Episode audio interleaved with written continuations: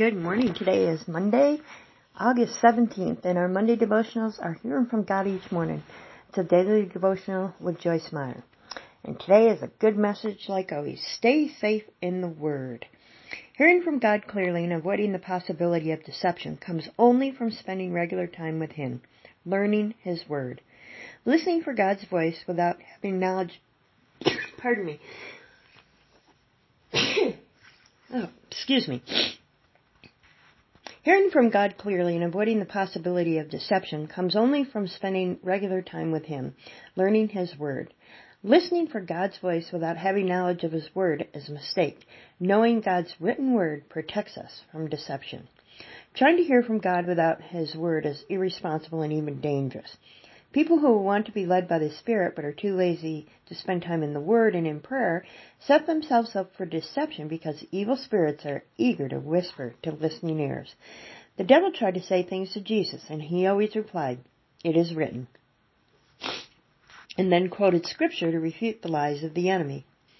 Some people seek God only when they're in trouble and need help.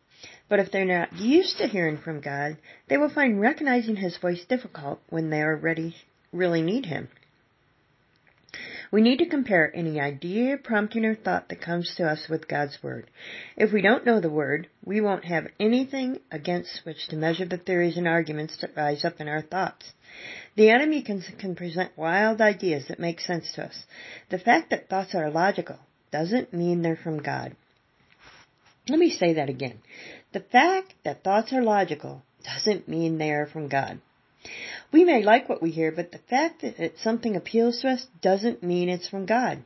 We may hear something that feels good to our emotion, but it fails to give us peace. It's not from God. God's advice to us is always follow peace and let it be the empire in our lives. Mm-mm-mm. I don't know about you, but that's how I move. uh, it's always through peace. If I don't have peace, I don't do things. So God's word for you today. Test everything you hear against the Word of God, because it's the only standard of truth that exists. Back to what I was saying now. Have I gone with things that I weren't peaceful with? Oh, you betcha. And boy, did I regret it. Go with peace.